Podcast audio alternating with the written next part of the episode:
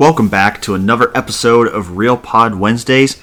Uh, first day of July here as we continue to roll through the summer.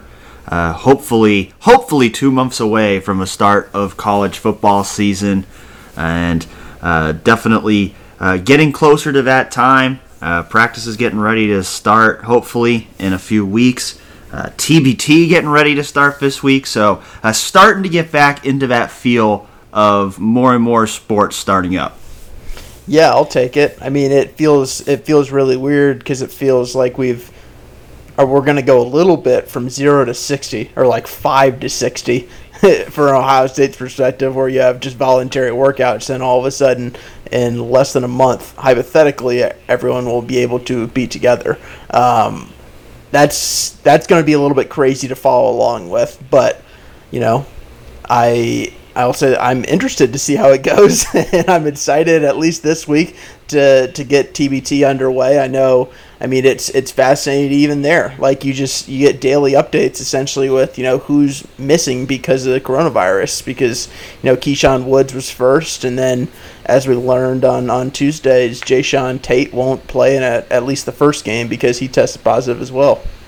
Yeah, I think it kind of hits home the reality that when we think ahead to this fall, that most likely there's going to be points in the season where college football players test positive for COVID 19 and they're going to be out for a couple weeks. And I think that kind of hits home that reality that, like, you know, I think, you know, if you think of like the weekly uh, status report that we started getting last year, like we could get the status report on a Friday morning and all of a sudden a bunch of star players show up because they uh, tested positive for COVID 19. I think that's a reality uh, that we could be looking looking at this fall.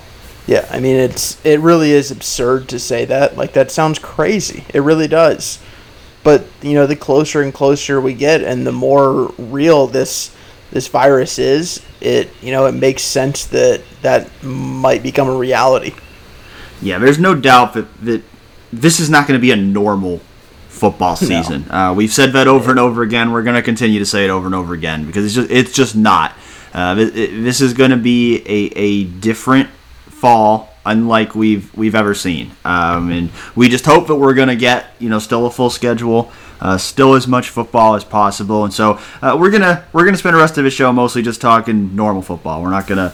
Uh, we talked a lot about bad stuff last week, so uh, not really anything new to report there. Uh, we're not going to really uh, get into that much more here, but obviously that caveat still applies to everything we're talking about. That it's going to be it's going to be a weird season. There's there's no doubt about that, but wanted to talk some this week about the class of 2018 and, and them going into their third year at Ohio State because you know I've been writing about that. I've been doing a series on 11 Warriors, looking at each of the third year players, and I know you've talked about it here on this podcast as well, just about how big a year this is going to be for that class of 2018 because this is a class that was the highest ranked class in Ohio State history uh, or highest rated class in Ohio State history so far. That's uh, almost certainly going to be surpassed by the upcoming class of 2021.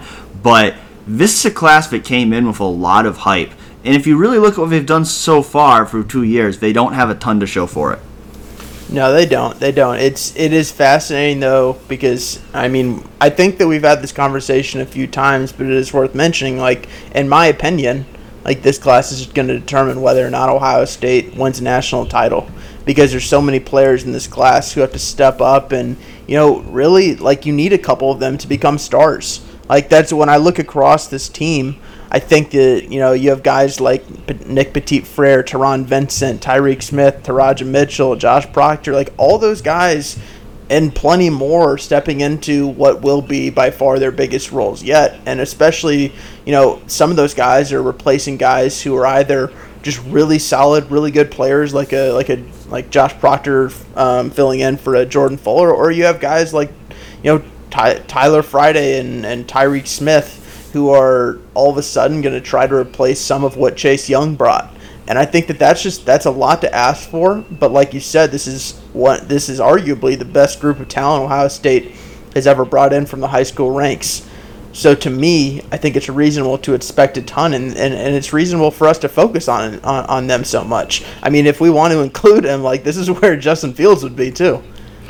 Yeah, I completely agree with you there. That this class is going to you know play a big role in, in make or breaking this season. And I don't I don't really consider Justin Fields to be a part of his class just because he wasn't one of the original signees, but no doubt. I mean, him going into his third year, he is the most important player on the team. There's there's no question about that, and, and certainly you know adding him from the transfer market is a big reason why uh, we're going to be talking about the Buckeyes as a national championship contender this year because uh, he elevates them uh, to you know a different level. I mean, you just look at that class. Uh, you know, we the unfortunate news this past week that Matthew Baldwin, uh, their quarterback in this class, unfortunately had to retire from football because of back and knee injuries he had been dealing with, and you know he's now at you know at TCU and he's going to continue to be a student there. But you, you just think of a difference there.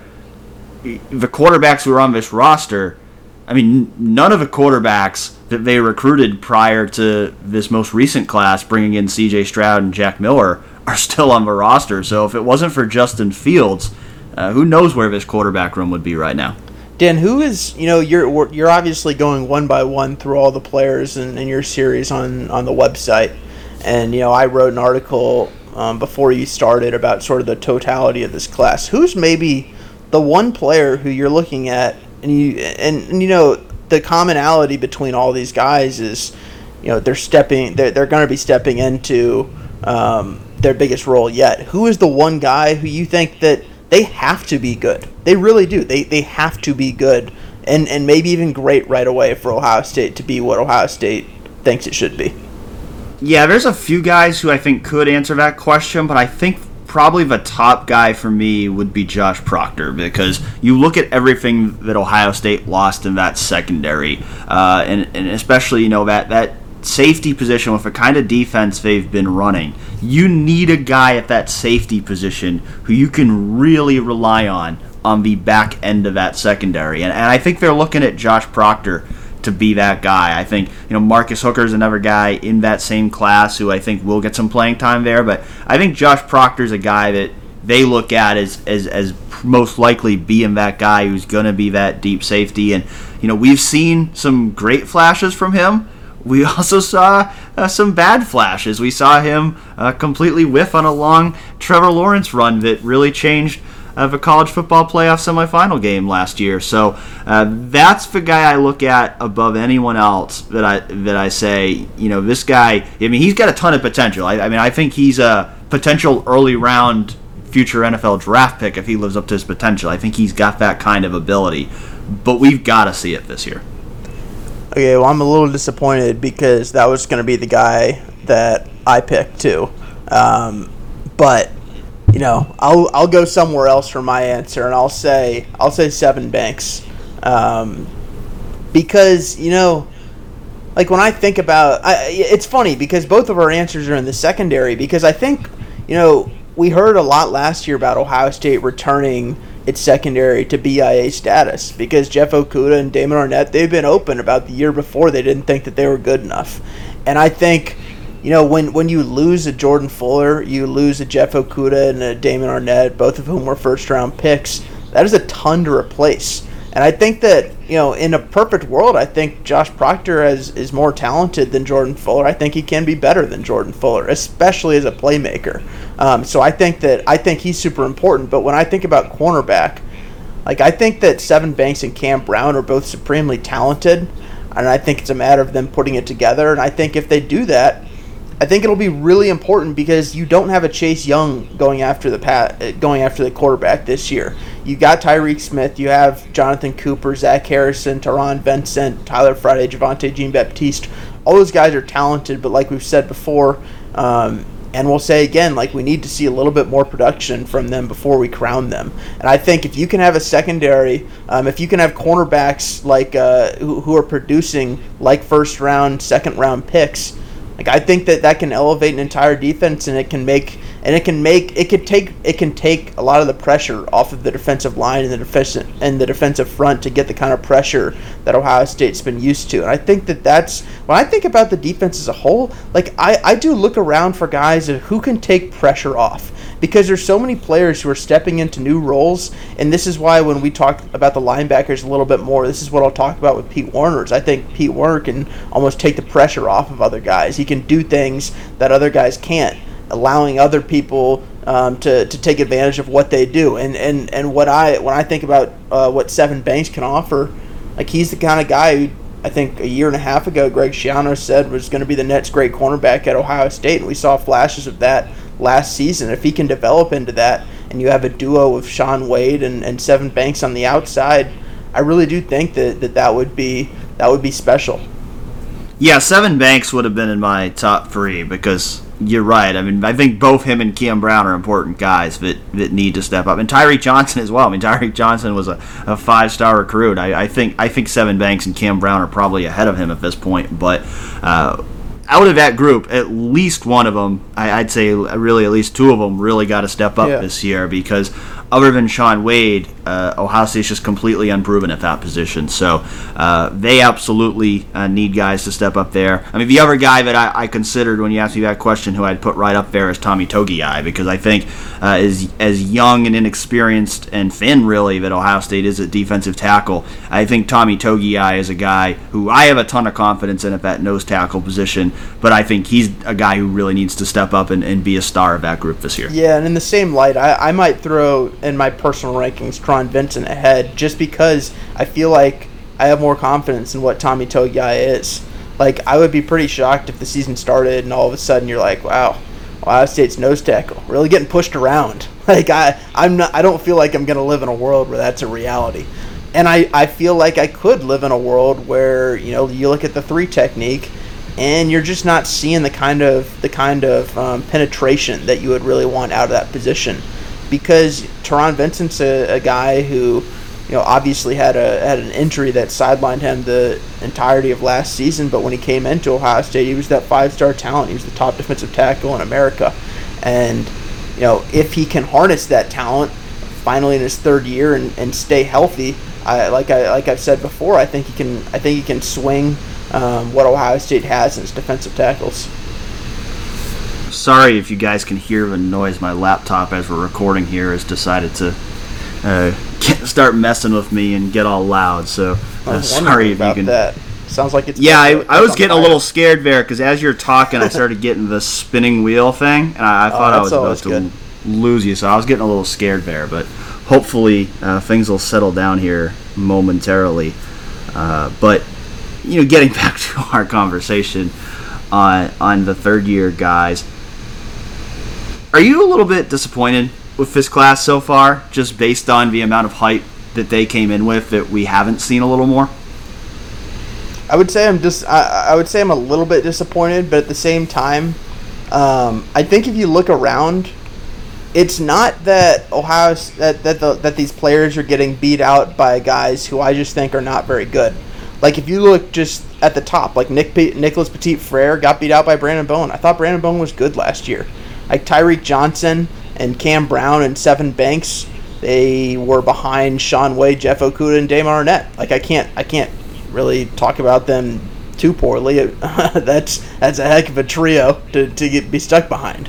Um, if you look at the defensive line, I do think maybe I would have expected a little bit more from Tyreke Smith last year and and uh, Tyler Friday and Javontae Jean Baptiste. I think that I think it's fair to have hope for a little bit more from them, and the same with Jaelen Gill. Um, Jerry Ruckert, I think, has been fine. He, he, obviously hasn't got a ton of the ton of the uh, of the um, touches, uh, the targets that maybe some people would hope. But I thought I think he's been solid, and same with Togiai. He's had multiple veterans in front of him. Like I just think if you go down the line, I think it's fair to say you're, you're a little unimpressed thus far. But I do think a lot of these guys in general have just been blocked by pretty good players. And if you want to make the case of guys who maybe you expected more of early, you can. We're going to have the linebacker conversation later. Yeah, I completely agree with you on all of that because I, I, I do. I think for the most part, these guys, it's not that they haven't you know been ready to play necessarily. It's just been that they've had uh, you know players in classes before them who have done well and have, have blocked above the depth chart. I mean, I think if you look back to last season, you can't look back at last season and say at least not to me. I don't. There's not any really one position I would look at and say, man, this guy should have been playing instead of this guy. I, you know, I think a couple years ago when the defense was awful, I think there were a lot of people saying, why isn't this guy playing? Why isn't this guy playing? But last year, I really don't think you could have that conversation because I think uh, really the, the lineups were what they should have been. So I, I think, think I think to to go off that, I think that if someone would have said that last year, it might have been well, why? I, I, think some people would have wondered whether a two safety look would have been better to get Josh Proctor on the field. And I think that that was a fair take at the time. But I also um, think that you saw in the Fiesta Bowl why maybe they didn't go to that as often as some might have hoped. Yeah, no, I, I mean, I, I think Proctor's definitely one of those guys that it, people have been clamoring to see more of, and uh, you know, I, I, think there's a lot of guys in this class that you know I think fans are, are rightfully excited about wanting to see more of this year. So uh, I, I, think I think we will. You know, I think we will see a lot more of a lot of these guys. I remember when you wrote your article, you you included a table in there of kind of what the guys' expected role arts are going to be, and other than a couple exceptions, for the most part, you expect almost all of these guys to be on the two deep this year and to have s- some role. Yeah, it's it, it is funny when you just sort of parse it out because there are only a couple of them who have really been in major roles thus far, but collectively it does feel like this is their year because you know it, I think it's I, I also think I'll say this I think it's tough for these guys because they're gonna um, like a lot of them are replacing either multi-year starters or like a superstar, like in Jeff Okudah or Chase Young. Like I think I, I, I do think it's generally going to be difficult for some of these players to live up to expectations, even if someone like Master Teague was healthy.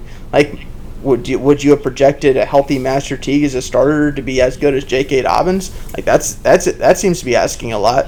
Like a Cam Brown or Sevyn Banks to be as good as Jeff Okudah and Damon Arnette in year one. Like that's you're asking for a ton there. I, so I think that a lot of these guys are going to come in and, and because of their recruiting ranking and because of the fact they've been in the program for a couple years, a lot's going to be expected of them. And I think it's fair generally.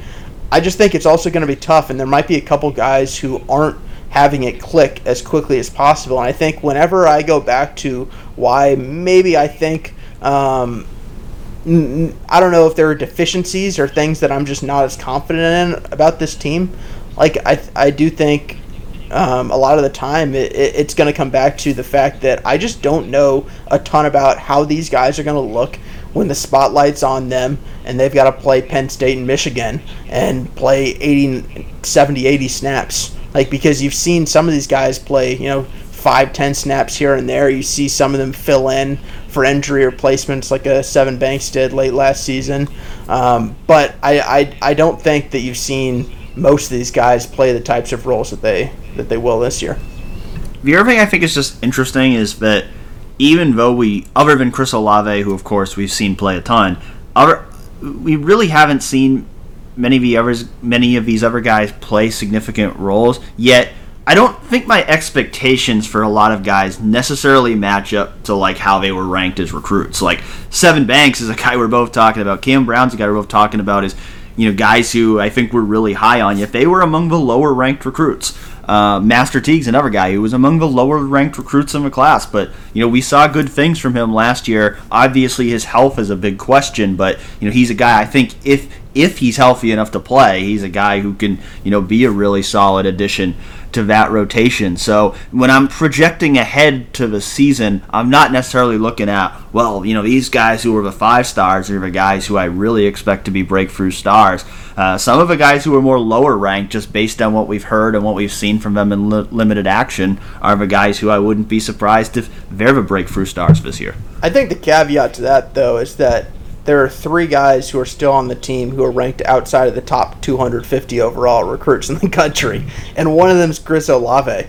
So the other two guys are Cam Brown and Marcus Hooker, and Cam Brown was a four-star prospect. So the guys who are low ranked in this class comparatively are just not that low ranked nationally, and I, would honestly like I, I would like to see um, numerically, like where does the fifth lowest ranked guy on eh, that that remains on Ohio State on this team rank in the Big Ten? Because I feel like it would be pretty high um, in terms of the other 2018 Big Ten classes.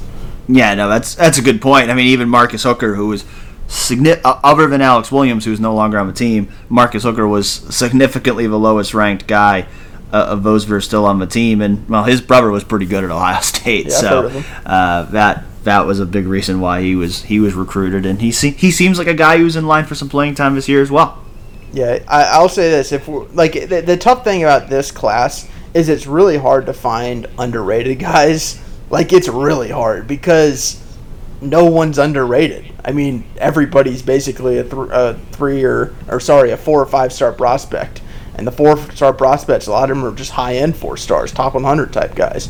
But I think Marcus Hooker stands out, like you said, because he's so lowly rated compared to everybody else. I mean, Cam Brown right now is the third lowest rated recruit in that 2018 class. So he's ranked 353 in the country. If you double his ranking, then you finally get to Marcus Hooker, who's at 640. Like that that gap between them is so big. But I'll say this about Marcus Hooker: like he's the kind of guy who, you know, oftentimes it's hard to know because we don't we're not at every single practice. It's hard to know exactly what is happening behind the scenes, who is making a surge, and and maybe who's taking more time to develop. And a lot of that, you know, for us is done by who comes up in conversations with coaches and players. And Marcus Hooker's name, I just feel like I, I've I heard it a lot last year. Yep. And and it's because I mean maybe it's because people brought up Josh Proctor's name, and you know I think a lot of people heard heard that, and you know maybe you know they see what Marcus Hooker's doing, they they compare it to what Josh Proctor's doing, and I think a lot of people maybe don't see the kind of separation that those of us who are on the outside who don't watch every single practice think. And I, I, I think that he's someone who could really surprise this year because as we've talked about, there are a ton of highly rated dudes on this team, and he's not one of them. Yep, I'm, I'm right there with you on that. I that's the impression I get as well, just when we talk to coaches and players that they like Hooker and that that gap between Proctor and Hooker is probably not as big uh, as as it's made out to be. But I, I, think it's I just think it's interesting because uh, you know you talk about I mean you talk about a Cam Brown he's talking about running a four two forty and being the fastest DB in the country and we're talking about him being uh, the, the third lowest ranked guy remaining from that class. Uh, Chris Olave being the second ranked second lowest ranked guy remaining from that class. He might be a first round NFL draft pick next year. So a lot of talent in that class from top to bottom. You know, we we we'll see. This, this is the year to me. That third year, and this is why I do this series, is to me. I think that third year is really a make or break year for the class. I think I think this is the year these guys got to step up and deliver. If, if if they don't step up to the point that they can do enough for Ohio State to be a national chip, chip contender this year, then I think this class does become a disappointment with how highly ranked it was. I think that's fair. And is it, you know, we, we've avoided, I think, intentionally talking about the linebackers because I think right here we can go into um, just continue our weekly State of the Position series. Um, and this week on Sunday, I wrote about the linebackers, which, you know, I think, like, the linebacker position this year is crazy. They have seven upperclassmen. They have they have one six year senior, they have one fifth year senior, two fourth year seniors, and three third year juniors. It's nuts, and I'll be honest, I have no idea how Al Washington's going to play them all, even though he in the spring said that that's his intention. Yeah, it's a tough dilemma, and I mean, it, from what I just said, the, the free the free junior linebackers are almost the exception to that because Teradja Mitchell, K'Vaughan Pope, and Dallas Gant. I mean, the, reality is, I still don't see the door being open enough where all three of those guys can get a ton of playing time this year. I, I, I do think there's going to be some more playing time this year. I think maybe one or two of them uh, sees fairly substantial playing time this year, but it, it is it's going to be tough to get seven guys on the field uh, a lot because you know I mean I think first of all I, I, start you know right off of Pete Werner. Pete Werner's a guy that I don't think is going to leave the field this year. I think when the first team defense is out there, uh, he's going to be out there pretty much every play. He and already Sean was. Wade. He and Shaun Wade are the two Yeah, guys on the I think- defense who I'd say that about. Yeah, and and and, and knowing what we saw last year of Pete Werner, that doesn't necessarily mean Pete Werner is going to be playing the same spot every play because he's a guy they're going to move all around. But he's a guy I think he's going to be out there pretty much every single play. Tuf Borland, I expect probably more of the same of what we've seen the past few years, where he'll probably be in a rotation with somebody at that middle linebacker spot. Uh, it seems like maybe Dallas Gant could maybe be that guy uh, to rotate with him, and you know that could be an opportunity for him uh, to start seeing more significant playing time. And then you know the other starting spot, that's one that's kind of more wide open because we're not sure. Does Pete Werner move to Will? Does he stay at Sam? D- is Baron Browning going to finally be that starter at that other spot? Where does Justin Hilliard factor in? Uh, if that Will spot's open, Teradja Mitchell go get that spot. There's a lot of unknowns because we only saw one week of spring practice, so that, that, that leaves us with a lot more unknowns than we would have otherwise. But it's it's a lot of puzzle pieces that Al Washington has to figure out how they fit together. Do you think there's a star in this linebacker group? Like I, I I'll say this. Like I feel like it's been on quite a little while since I've felt like Ohio State has really had a stud linebacker, and maybe you can go back to Raekwon or even before uh, Darron Lee. Yeah, I think I think Pete Werner is the closest. But is they he a star? Do you think? Like, do you think that he'll get to that? Like, when I say star, I think of someone who who's going to be a first round pick. Yeah, you're talking like a Ryan Shazier type Yes. player. Do I think Pete Werner is going to be that? No, I don't. I, I don't. I don't necessarily think that any of these guys are going to be that this year. Do you think that matters?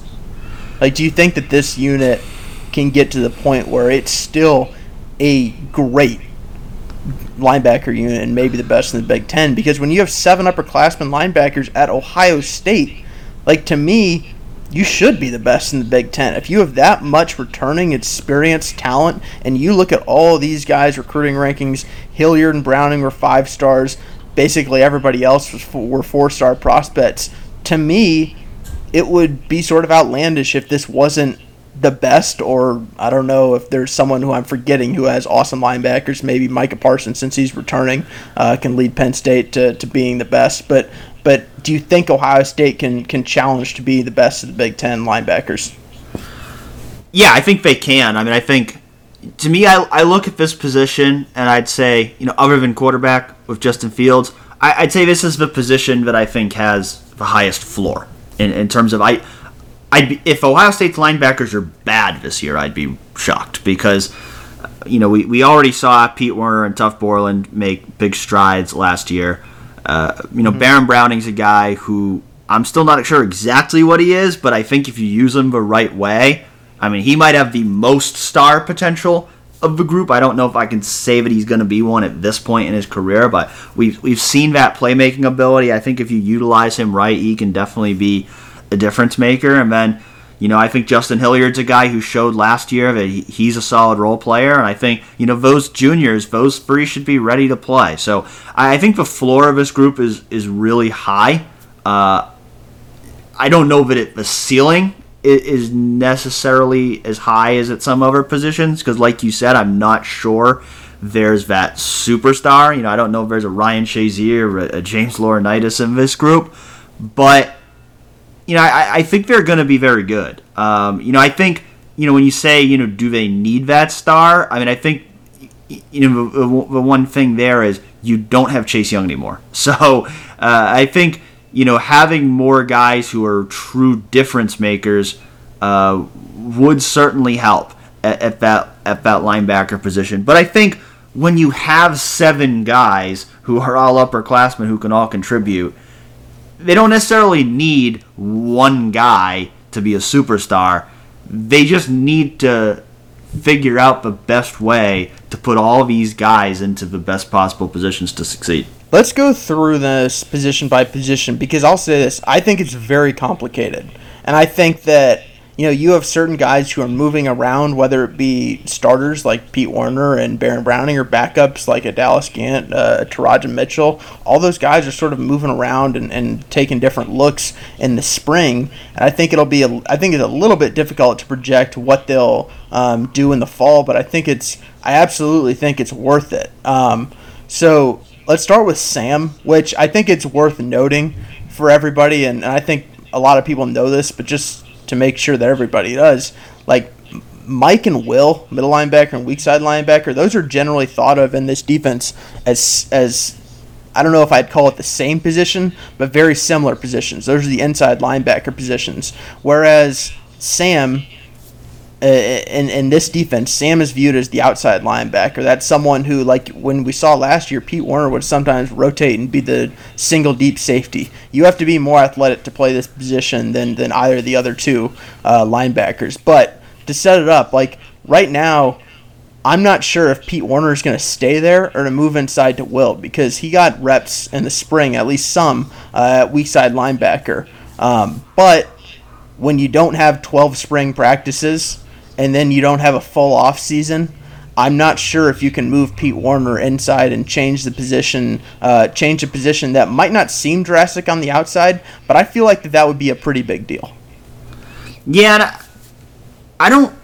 My inclination would be that moving Pete Werner would not be the best move for Ohio State's defense because we, we saw the versatility that he showed last year. We saw how important you know his role was to the defense last year, and I'm not sure if you move him, who else would would necessarily play that role. I think if you moved him, it would be because you're looking to do some different things defensively. Whether that means the bullet actually being a real thing. Whether that means more, you know, two safety looks, you know, nickel looks with only two linebackers. I, I think I think you could do it where Pete might be a, a, a Sam linebacker in the base defense, and then maybe he plays Will in sub packages if you want to get an extra DB in there or a a quote unquote bullet if there's a guy that you think can play that role. I could see that.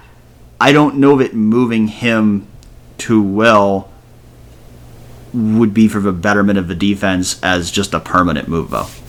Okay, I agree with that. And you know, our our segment a little bit later, we're gonna just sort of have a free flowing discussion about three things we think.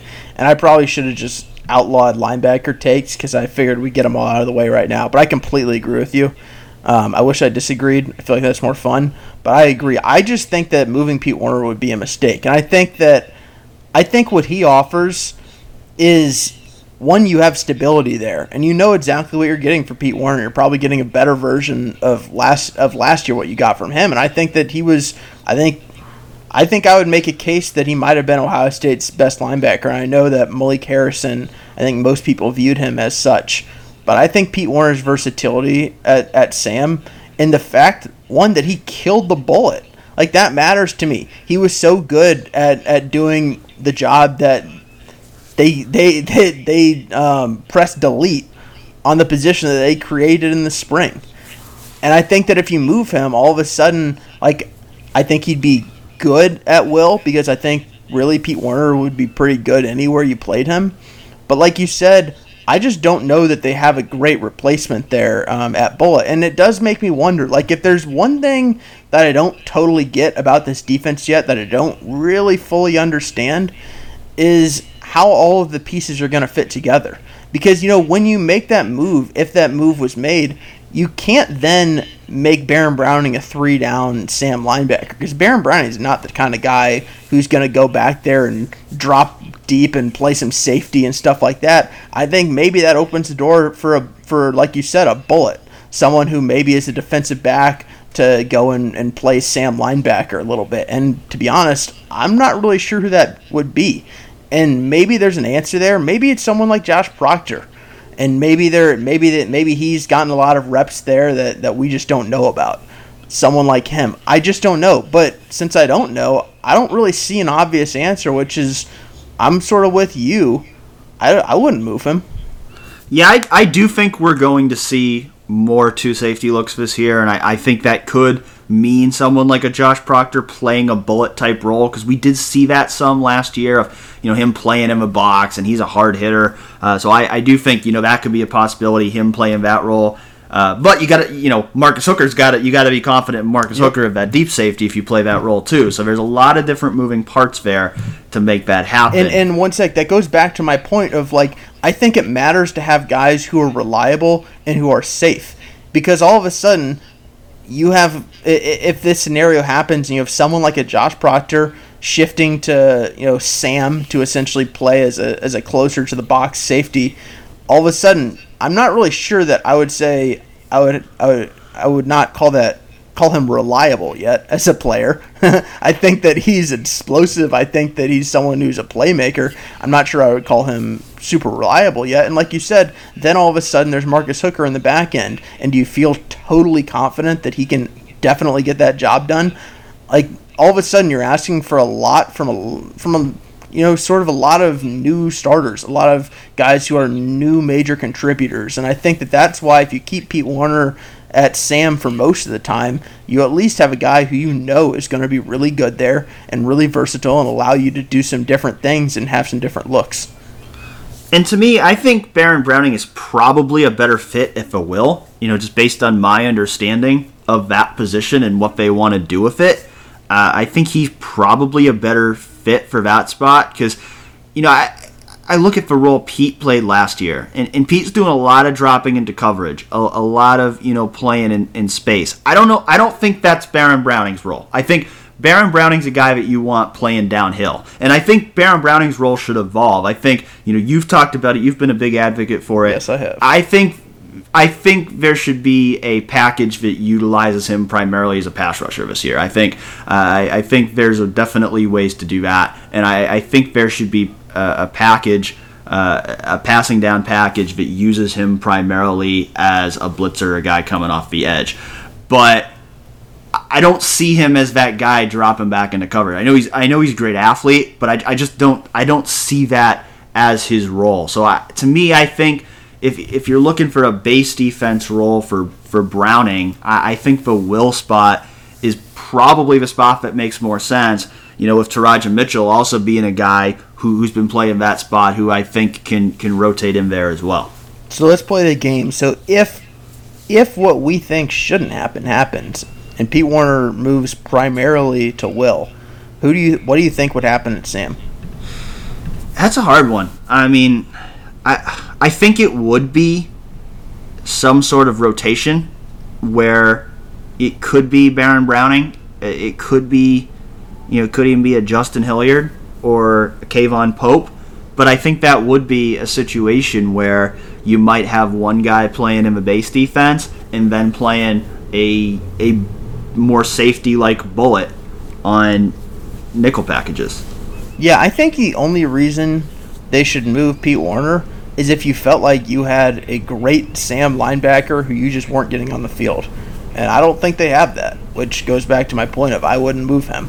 Yep. Um, if if you. they if they did move him, then I just I, I, I, like you said I think it would have to be some sort of rotation because if I look at Justin Hilliard and K'Vaughan Pope, like I think both of those guys are solid and maybe K'Vaughan Pope can be really good, but you know Justin Hilliard's obviously had so many injuries. I'm not sure I would view him as someone who's you know a first or second team All Big Ten caliber linebacker at this point in, in his career, and I would love for him to prove me wrong. Like I think that his his story is pretty great. The fact that he's really sticking it out at Ohio State for his sixth season, I think it would have been easy for him to give it up. But he's made clear that he still has high expectations of what he can do at Ohio State. So, you know, if he somehow has a renaissance, then you know maybe you know him and Pope, he and Pope would trade off. But Browning in this situation, I just don't understand where he would be.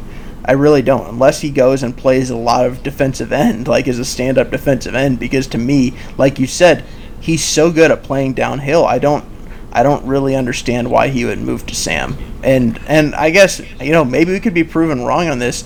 I just don't see that happening. And and I don't. I guess I've never fully understood why they would move Werner to Will. And I do think the future of that position could be more of a ro- rotation. Yes. But what I, I, I know is they're they're definitely looking for hybrid kind of guys to, to, to play some significant role in the future of the defense. Because you look at their recruiting, yeah. they brought in Kourt Williams in this class. They've got Jaylon Johnson coming in next year, who's being recruited for a similar role. Same with C.J. Hicks in, in, in 2022. What I'm not sure is when they look to the future, do they look at you know those those guys being every down guys at that position, or do they look at those guys being bullet slash secondary safeties who could sometimes play as a Sam. I, I'm not sure, but what I think where we both kind of agree here is if even if that's the route they want to go, I don't know if they have that guy right now. I don't I don't know if they have that guy for this year. I, I think my feeling for this year is the best move for this year would be to keep Pete Werner at Sam and have him play a similar role to what he did next year. I'm big on Kourt Williams. I think next year in 2021, I think Kourt Williams is going to be an impact player for Ohio State's defense, but not as a true freshman. So my my feeling for this year is is keep Pete Werner at, at Sam. Baron Browning's got to have a role. He, he, he's a senior. He's too talented not to have a big role. So my guess would be you know he's he's going to start at one of those two positions, but I don't I don't know what I still don't know what I see him as an every down player. I think he's a guy who could. Uh, you know, maybe be a starter in the base defense, and you know he might have a different role in the pat, uh, pass rushing packages. But you know, I, I think you definitely want to get some of those other guys in there as well. I think you know Hilliard will have a role, whether that is you know the same role he had last year as kind of a a package player on those four linebacker packages or something more. I'm not sure, but I, you know I think those guys like Teradja Mitchell, Dallas Gant, K'Vaughan Pope, you you got to try to find a way to work all of those guys in there too, because I think they're all talented guys who are now going into their junior years and only have one more el- one more year of eligibility left after this one. Let's move over to Will um, and talk about that a little bit. So obviously, you know, if, if Pete Werner moved there, the answer's pretty easy. Like Pete Werner would play there, and he'd play damn near every snap. But if we're going to work under the assumption, at least for now, that he doesn't move there and he stays at Sam, you know, is this Baron Browning's position to lose? I think so. I think it is because I think I mean he. You know, I mean, we're talking about a, a, a, top 10 overall recruit in his class. Uh, we're talking about somebody who came in with huge expectations. And so I think for him not to be a starter this year would be a disappointment because uh, you know he, he's so talented that you, have got to find a way uh, to, to, to try to maximize that ability this year. So I do think it's his position to lose. I think Teradja can make a push for it because he has said he's been playing at that will spot, and I, I do think he's a guy who's going to get on the field some this year.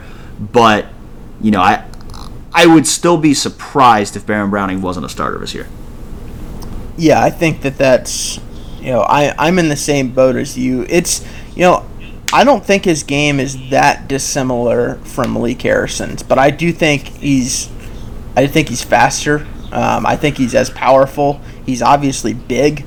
Um, and I think that, that I really do think that that role fits him. I think he can be good in it. I do too. Obviously, obviously the caveat to that, as you know, is I think that they should rush the passer with him as much as possible.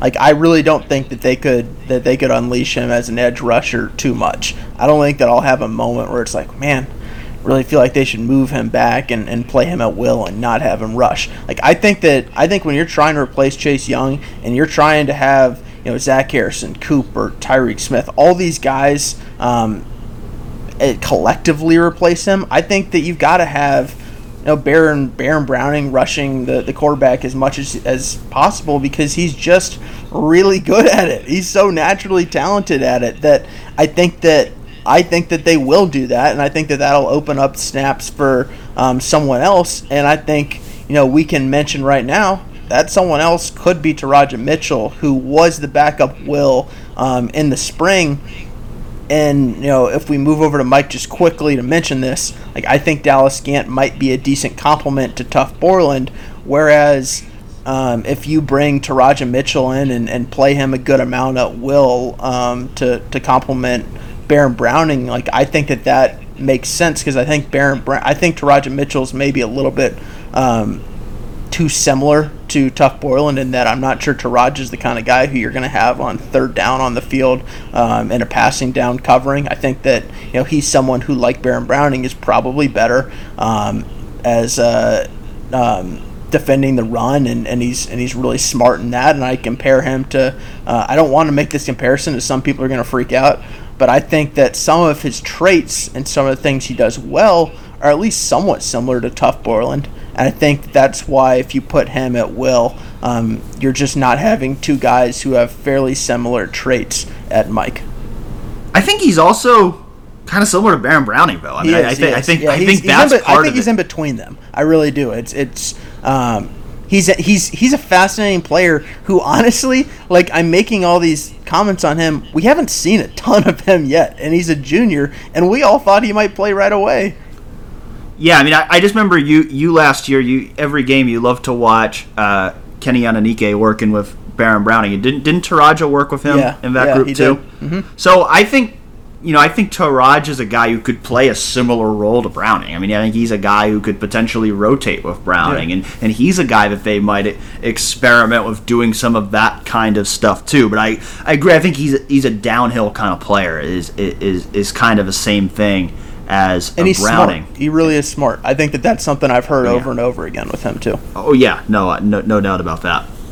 um, the the interesting and, and we can sort of morph this conversation into Mike a little bit too because you know when people thought think or thought of Teradja when he came to Ohio State from Virginia, everybody viewed him as the net starting uh, middle linebacker. And I think that that was a fair thought because I thought about him that way too.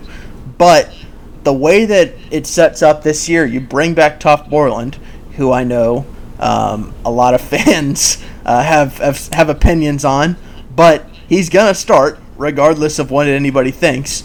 And I think the goal is to have somebody else behind him who can complement what Tur- what Tuf doesn't do well, and the other guy does pretty well. And you had that in Baron Browning, who was way more athletic and faster than Tuf. I think maybe you have that in Dallas Gant, who I thought was really impressive in the limited snaps that I saw from him last year. Yeah, I think Dallas Gant is most likely that guy, uh, but I think they would like to see rotate with Tuf at middle linebacker, and I do think we'll continue to see a rotation uh, there with you know Tuf not being a guy who I think is going to be on the the field every down of every game. But like you said, Tuf's going to start. I know there's people out there who still don't think Tuf should be a starter, but Tuf's going to start. Yeah, I, I'll be honest. Like, I get that conversation, but I at this point am so tired of having the conversation. I just don't even bother anymore because as like I don't know if like it's it's almost like people want me to explain why he's gonna start and then be like, "Got you." But I, I don't know. Like it's been the same explanation for two and a half years. Like it's it is. They still really like his leadership. I mean, ask like his, anyone on the team if Tuf Borland is going to be a starting linebacker. yeah, every single person is going to say yes, and it's it's because they like his leadership. They like how he gets the defense set up. He never makes mistakes out there, and sure, he's slow. He's he's he's probably the slowest linebacker that Ohio State has, but I think Ohio State did a pretty good job last year of covering that up.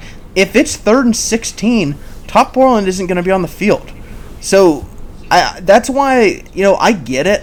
I don't think Tuf Borland is a great linebacker. But if Tuf Borland has all these positive characteristics, and I think he's pretty solid against the run, you know, if they don't play him three downs, I think they can get away with it. I, I don't think it's something that's bad. Sure, I think that maybe the standard at Ohio State should be better than uh, than than what I just said. But you know, he's going to be a three-time captain. They value what he what he brings intangible wise, and you know that also plays a big part in, in how he got to this point. Yeah, your, your audio cut up there for a couple seconds. Oh, I, I got a little worried. Ap- Apologies. Uh, my, my connection to, or one of our connections at least, doesn't seem to be great today. So apologies if things have been cutting out a little bit on the audio here. But uh, yeah, I mean, you know, I, you know, Tuf, Tuf to me. It, it's funny that he's going to be the second free-time captain after JT Barrett because I feel like their perception among the fan base is also so similar. Where they're going to go down is uh, two of the most polarizing players in recent memory for Ohio State because as beloved as they are on the Woody Hayes Athletic Center, as uh, indisputably as they've been leaders for this team and, and guys who have been uh, you know revered by the teammates and coaches, they haven't necessarily been revered by teammate uh, by Ohio State fans because there's been a perception that you know they're on the field over guys who might be more talented.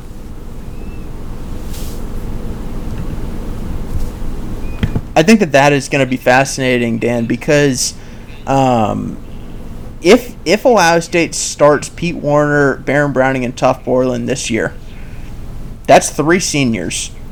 And then the next year for 2021, Ohio State could potentially come back with three other seniors Teradja Mitchell, Dallas and K'Vaughan Pope starting. And I'll be honest, like if those three guys are like all all Big Ten guys, like, and one's like a, a on some All American lists, people are gonna have a heart attack, and people are gonna wonder like what happened, why were they not playing? And I think that that's that would probably be reasonable to ask, but I also think at this point, like I don't have enough evidence that these guys definitely should be ahead of the guys um, in front of them, if that makes sense. And I'll say this: like I think Pete Werner is really good, and I don't think that any of these other guys should start over Pete Werner. And I think uh, Baron Browning is extremely talented, and it's hard for me to imagine guys that any of those three guys are, are at least as naturally gifted as Baron Browning.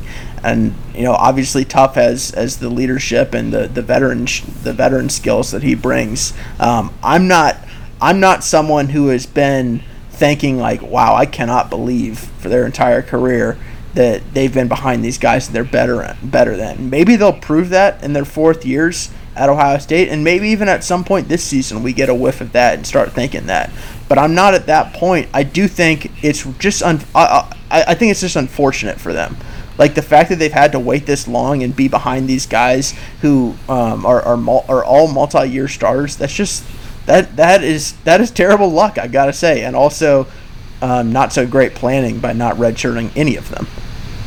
And I think the reality of those linebackers is that the fan perception of them just doesn't necessarily match up with what the coaches and talent evaluator perception of them is. I mean, I'll be honest, Tuf Borland's a guy that I look at and I go, I don't know if this guy can play in the NFL, but I constantly see him on on NFL draft evaluators talking about Ohio State. They, his name is always mentioned as a middle round guy. I mean, our Kyle Jones, who's an extremely smart football guy, insists Tuf Borland is going to be an NFL player. So, uh, you know, sometimes I have to say, like, okay, these people are probably smarter about football than I am, and, and they insist that Tuf Borland is going to be an NFL player. So, uh, you know, I, you know, maybe we just maybe we focus a little bit too much on the fact that this guy's not that fast and, and we and we miss on on a lot of the things that he does really well. I mean, Pete Werner's a guy that I, I see people talking about as a potential you know early round NFL draft pick, and I think they could could be right. And then I saw an article last week that one of the scouting services had Baron Browning graded as a first round draft pick, which which floored me because I don't think he's shown nearly enough at Ohio State no. to to be in that kind of evaluation right now. But that is the kind of potential he has from a physical standpoint that you know he's a guy that NFL scouts are going to be looking for to see does he blow up and finally play up to his potential this year because if he does, he might be an early round draft pick next year. Yeah, and I'll say this: last year, I think that you could hide. Uh, uh, not that they did, but Ohio State could have hid some of these linebackers a little bit because you have a defensive line led by Chase Young and a bunch of other talented guys like DaVon Hamilton, Jashon Cornell, all those other guys, and then you had a secondary that had multiple, you potentially three first round picks at cornerback and Jordan Fuller as a um, two and a half year starter at safety, and then at linebacker, like between them, you didn't necessarily have to have all Americans. But I think this year, it's not that you have to have all Americans, but those linebackers have to be pretty damn good. Yeah, no, that's that's a good point. That there's not there's definitely going to be less room for these guys to hide this year, and if there's flaws that are still there, they could get exposed this year. But I have to say, I, I'm by far the most confident in the linebackers of any of the groups on defense. I think there's major question marks in the secondary.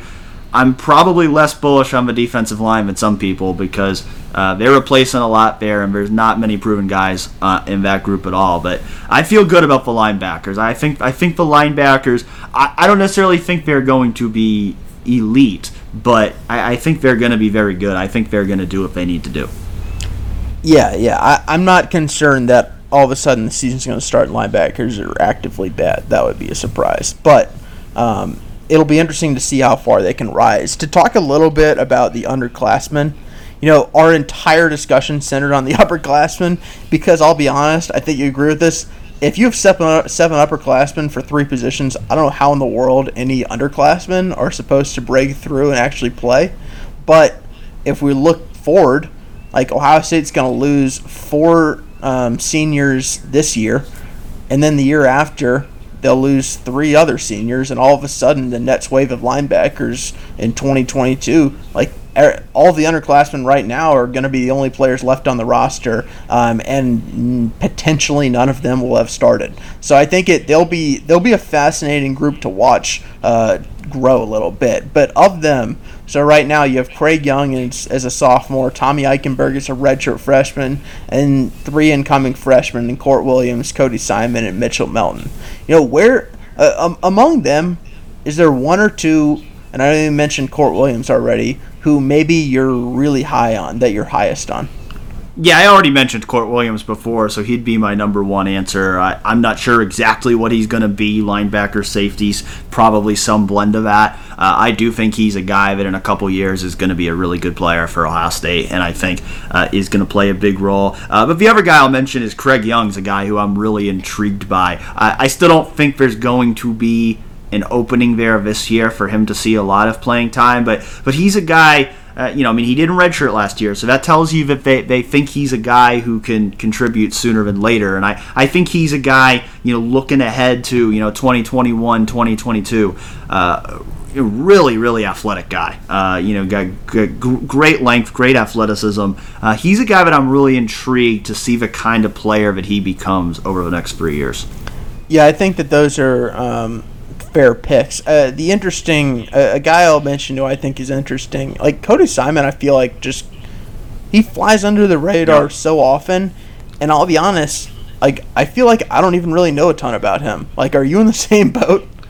Yeah, I do. I, I do feel like he's a guy who's getting overlooked, and I think you know I think part of that's because you know you look at all those top 100 recruits in the class he was the only one who didn't enroll early. So I think we were talking a lot about those other guys this spring, and I think he just kind of got forgotten about a little bit because of that. But yeah, I mean, you're talking about. I think he was the 74th overall player in, in that yep. class. Uh, I think I think he's a guy I do. I think you know in two or three years he's a guy who's going to be a starting linebacker at Ohio State and could be a really really good starting linebacker at, at, Ohio State. I think part of the reason we're not talking about him right now is because there's so many upperclassmen above him that we just you know, we just don't expect that he's going to be a guy who's really going to see significant playing time this year. Yeah, I'll, i think when you mentioned Craig Young, Craig Young to me, like I would compare him to like being the linebacker version of Cam Brown. Like I think the athleticism is there. I think it's pretty raw. And just like Cam Brown, Cam Brown came in as a wide receiver, transition to um, can't transition to cornerback. Like Craig Young hasn't been playing linebacker his entire life. Um, I think that that's a little bit of a transition to you know know exactly what you are. And I think Ohio State's still figuring out exactly which position he'll play, um, even at linebacker, whether it'll be Sam or somewhere else. But he's someone who, if he can put it together, like there is a lot to work with there, and it's and and obviously Ohio State has literal years to figure that out. Um, but you know he's someone who I think is just he's so moldable and Ohio State gets these guys in every once in a while. You know, some work out, and and some never really feel like they reach their potential. But when it when someone like that does work out, like you really see it, you really see it come together. I think the thing that's that's interesting about this linebacker group is because you have such a cluster of upperclassmen at the top, it feels like there's just kind of a, a, weird gap that you don't usually see in the composition of a college football position group, where you've got you've got these upperclassmen, you expect all of them to play in some capacity. You've got these underclassmen, you don't really expect any of them to play this year. But then you look at it and say, okay, in, in two years, that entire cluster of upperclassmen is going to be gone. And these are the guys who who are, are going to now be leading this group. So it's like we don't expect to really see them this year. Next year, they got to get to a point where they're starting to, to get on the field because then they're going to have to be groomed for 2022. You're talking about some combination of this group, and then you can also include, you know, Reed Carrico, who's coming in next year, Jalen Johnson, who's coming in next year, uh, CJ Hicks uh, in 2022 you know, it, it's going to be out of vote that group of guys to then step up and, and be the next wave. But it, it, it, could be a pretty sudden jump from one year to the next year or over the next three years, just because you're looking at the possibility of free senior starters this year and then free senior starters again next year. Yeah, it's fascinating. The other thing I'll, I'll say is, you know, I'm waiting a little bit to see if Al Washington can land just an absolute stud. Like you've you've seen Kerry Coombs over the years bring in five stars who turn into obvious first round picks. There's no use even naming them. Same thing with Larry Johnson. Um, you've you've seen that recently on the offensive line with like a, a Wyatt Davis, um, a Josh Myers, someone like that. Um, obviously, you've seen that at quarterback, receiver. You've seen it really at, at all kinds of positions.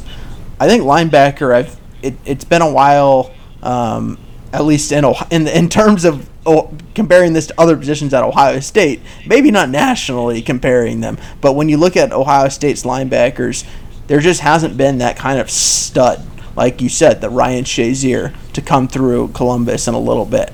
And I don't necessarily know that Ohio State has that guy on its roster or even committed right now. And maybe they do. And maybe I'm underselling them. And maybe someone, you know, develops better than anybody hoped. Um, but that's the kind of guy who I'm looking to see if Al Washington can land. Because when, when, when Ryan Day brought in Al Washington, like one of the main things that people thought about is what he can do with linebacker recruiting. And that's that's something I'm looking for. Can he land? that five star, no doubt about it, linebacker that I just think that Ohio State's maybe missed a little bit recently. Yeah, Al Washington gets hyped up a ton as a recruiter, and I think it's probably deserved. But to me, for him to be in that same class as a Kerry Coombs or a Larry Johnson or a Brian Hartline, he's got to land that really big fish. He's he's got he's got to land that five star linebacker. I think until he does that, I can't put him in the same class as a recruiter as the you know the Larry Johnsons and Brian Hartlines of the world because they've they've proven they can go out there and they can get the best player in the country at that that position. We haven't seen Al Washington do that yet. No, we haven't. I I really think that that's maybe my one biggest question. I I, I think I'll say this like I think Al Washington's job for the Nets for this fall is going to be really hard, and I think I'm looking for um, I'm looking for what he can do on the recruiting trail, but also it's easy to say like you have seven upperclassmen linebackers who all can do a, different things and mesh them all together and make the linebacking corps the best in the Big Ten and one of the best in the country. That's easy to say. Like it seems like something that can be done. But I think that that's a pretty tough thing to do. Like seven guys is a lot of guys to manage, and that's a lot of talent. That's a lot of you know. That's a lot of and, and naturally, that's just a lot of ego. That's a lot of um, it's a lot of everything. That's it, to me. It's just difficult. And sure, he'll have Greg Mattison, who spends a lot of time coaching the Sams alongside him. But I do think that that maybe is a little bit more difficult than um, I sometimes give it credit for being. Even though I think the potential is really there if he can figure it out. Yeah, it's it's it's it's a lot of guys, and I mean, you know, to me, I mean, if I'm a Teradja Mitchell, Dallas Gant, K'Vaughan Pope, I want to be on field. I mean, I, I, I want to be on the field at this point. I mean, you know, the, there is the, the light at the end of the tunnel of, you know, those other four upperclassmen are seniors, so at least you can look ahead to, okay, if they're not starters this year, they should be next year. But if I'm those guys, I'd be getting impatient. Uh, I, would want to roll on the field this year going into my junior year. Yeah, yep. Um, Dan, we uh, we have a new segment, don't we? Well, it's it's this is your idea, so you, you, you get to you get to explain what the segment's going to be.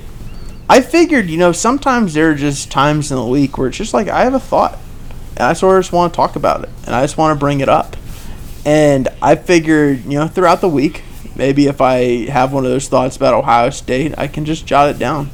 And maybe we can bring three to the table each week and just not tell each other and just sort of bounce off you know what we think. Um, and i wrote down you know three of them and i have no idea if this is going to work. I don't even know if three is the right number. Maybe three is too much maybe it's too little. I have no idea. But i wrote down three. I figure maybe we can go me then you then me then you then me then you if that makes sense yeah, I didn't write down anything, so I'm just gonna spitball. But I figured I, I, figured you introduced this segment because you got something that's on your mind that you want to talk about. It, so you, you, you, you know what's funny is I did, and I was like, Dan, I think I think maybe we should just do this. Like, just you know, have some conversations randomly about some random subjects, and then the, whatever sparked me, I just forgot.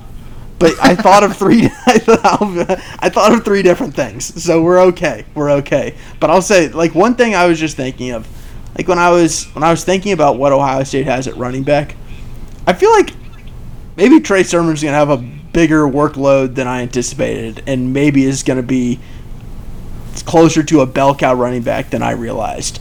And I think I, re- I, I, I was sort of thinking that when I was going through what Tony Alford has had and what he succeeded with. And, and really, what I think Tony Alford has done well, or done best with at Ohio State, is when he has a pretty clear number one running back. And I think that he has that in Trey Sermon, regardless of the fact that you know the coaches will always say that he has to earn the starting job. Trey Sermon's going to be the starter, and I think it's pretty clear. And I'm also, you know, and, and unless we get to a point where the season begins and they have both Master Teague and Marcus Crowley healthy, ready to go, went through full camps, like unless that happens, like I think maybe Trey Sermon can get the vast majority of the carries, and I, I feel like that's a change in my thinking a little bit over the past few months, and I don't even really know what sparked that. But I think it was maybe just sort of looking at what they had at running back otherwise, which is Steele Chambers, Miyan Williams, and maybe Demario McCall. Yeah, I think Ohio State would prefer for it to be a rotation. Uh, I also think some of this is going to depend on on the health of Master Teague and Marcus Crowley because I think you know those were probably the two you know leading candidates uh, uh, to be in that rotation after Sermon. So I do think you know how healthy they are could depend on some of that, but. Uh, you know, I, I think it is certainly possible that Trey Sermon could be a bell cow back because I think he is the most talented running back on the roster, and I think I think he's going to be clearly the best running back on the team this year in terms of uh, his talent and being ready to play. Uh, you know, I'll, I'll, I'll, go to a tweet from uh, Jim Nagy last night. Uh, the, he's the executive director of the Senior Bowl, and, and he, he tweeted, he said, if there's one Big Ten program that didn't need to sign an early round grad transfer, it's Ohio State. But that's what happened when they landed Trey Sermon. Didn't realize how talented Sermon is until we watched his 2019 Oklahoma tape this afternoon. And that matches up completely with when I did a film breakdown of him a few months ago. Because honestly, when I started watching his tape, I thought like I think this is going to be good. I don't know that it's going to be great. And then I'm watching it and I'm like this looks pretty great. Like I'm watching it and like there's really no obvious flaws in his game and uh, you know he, he's powerful. I, I think he had more a lot more wiggle than I was expecting to see from him. And I'm thinking this guy could be a really, really good running back for Ohio State this year. So uh, I think he's undoubtedly the starter. I mean, I know it, it seems like anytime we, we write something about, you know, Trey Sermon as the starter, people will go, but what about Master Teague? Uh, I'm sorry. I, I, think Trey Sermon is going to clearly be the starter, even if Master Teague is healthy. Yeah, I, am not even going to say sorry anymore. Just that drives me crazy. Like, I'll say, uh, like, I'll be honest. Like, I would be blown away if Trey Sermon wasn't the starter. Like, I am just, I'm penciling him in and I feel like that you know a lot of people really liked what they saw from Master Teague. I mean, I still remember early last season before J.K. Dobbins literally broke Ohio State's single season rushing record. People wanted Master Teague to get the ball more. So people, I, I think Master Teague is a pretty strong um, you know section of fans um, at Ohio State, but. I think this is this is the Trey Sermon year, and I think I feel that more so than than ever before. But Dan, the floor is yours. What's what's something you've thought about over the past week? All right, so uh, all right. La- last night we saw a clip of Justin Fields uh, lining up as a wide receiver at the the Elite Eleven final. So, oh, you want to bring back Tate and put him in the slot, don't you? I don't want. I don't want to bring back. I don't want to bring back Tate. I just. I just want to know if if, if are we going to see a trick play this year? Uh, is is Ohio State going to be bold enough to, to, to, to have a two quarterback package this year where we see Justin Fields catch a pass. Okay, well, I love this thought, and I think that you're absolutely insane for even thinking that there's a 1% chance. there is no chance in the world that they line Justin Fields up at wide receiver, unless it's the national championship game, fourth quarter, they're down two touchdowns, they need a prayer. I, that's the only chance I see. But, Dan, I love where your head's at. No, I, I agree with you. I, I really, really don't think it's going to happen. Uh, I think he's he's way too important at quarterback to risk him getting hurt on a play at wide receiver. But it would be fun to see. Yeah, undoubtedly. I mean, I'll say this: even in that little clip, if anyone hasn't seen, what is it like three seconds of him running her out? It's pretty short, but the man lit smooth. Like he looks like if he was not a quarterback, if he had no arm, he looks like he could have a future as a as a wide receiver. And most of the responses to that video were people saying, "Don't let Bill Polian see this," which did yes. make me think ahead to next year during the draft when we're inevitably going to get the takes from. Uh, some anonymous scout told someone that they think Justin Fields should play wide receiver. Yeah, maybe Trey Lance has a has a not so great uh, what redshirt sophomore season at North Dakota State, and, and people wonder if maybe maybe he should be a second round pick and it should be Fields throwing Trey Lance the ball or something like that. I don't know. I don't know, but I, I like that. Um, my my second thing that I've been thinking about, I feel like for a few months I've just been a little bit afraid to drop this take out there. And even earlier in the podcast, like you were like, no chance.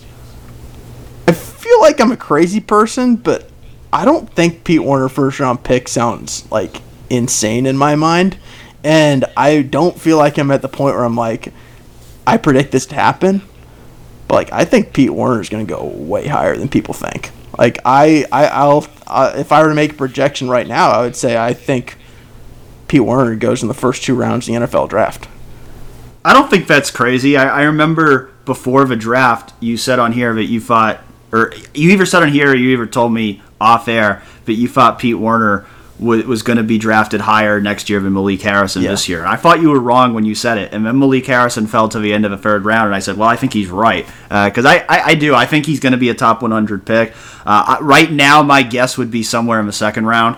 Um, you know, I don't know if I can see first round, but like I remember, like even Kyle Jones bringing it up like during the draft when Jordyn Brooks from Texas Tech was taken late in the first round. It's like that's a really similar player to Pete Werner, and and those linebackers who are really versatile and and and, are, and can cover. Uh, those are the linebackers who tend to be valued very highly by the NFL these days. And again, on Pete Werner, this is a guy.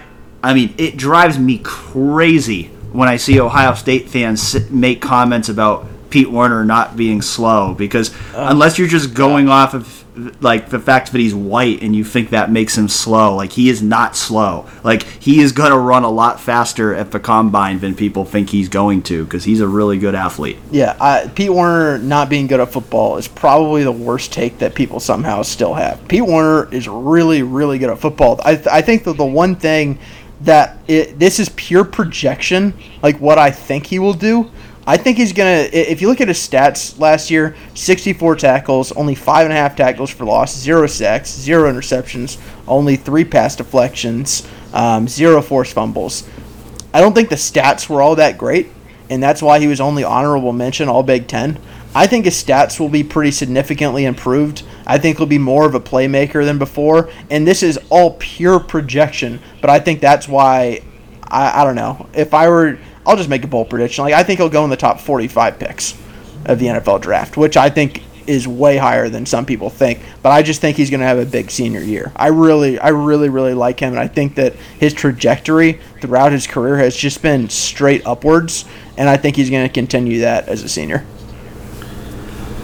So here's a here's another thought. So I, I wrote about Jeremy Ruckert over the weekend, and inevitably all the responses from people who didn't read the article just accused me of writing the same article that we've written every single year about where the tight ends get get get the ball more. I mean, it was that was included in the article because it is it is a significant question going into Jeremy Ruckert's third year at Ohio State. Are they going to pass him the ball more? I, I don't think you can write about Jeremy Ruckert without writing that angle. But of course, people go, it's never going to happen, and uh, you guys just keep recycling the same articles you wrote about uh, Ben Hartsock 18 years ago was one of the comments I saw or something like yeah, that. Yeah, that was from someone who replied to my retweet, so I apologize for. Uh, no, it's a, oh, that's okay. One. I mean, it's. A, I mean, it's, I, I knew it was gonna. I knew it was gonna happen. Yeah, I mean, it's happened I every mean, single time any two, of us have ever written about tight ends.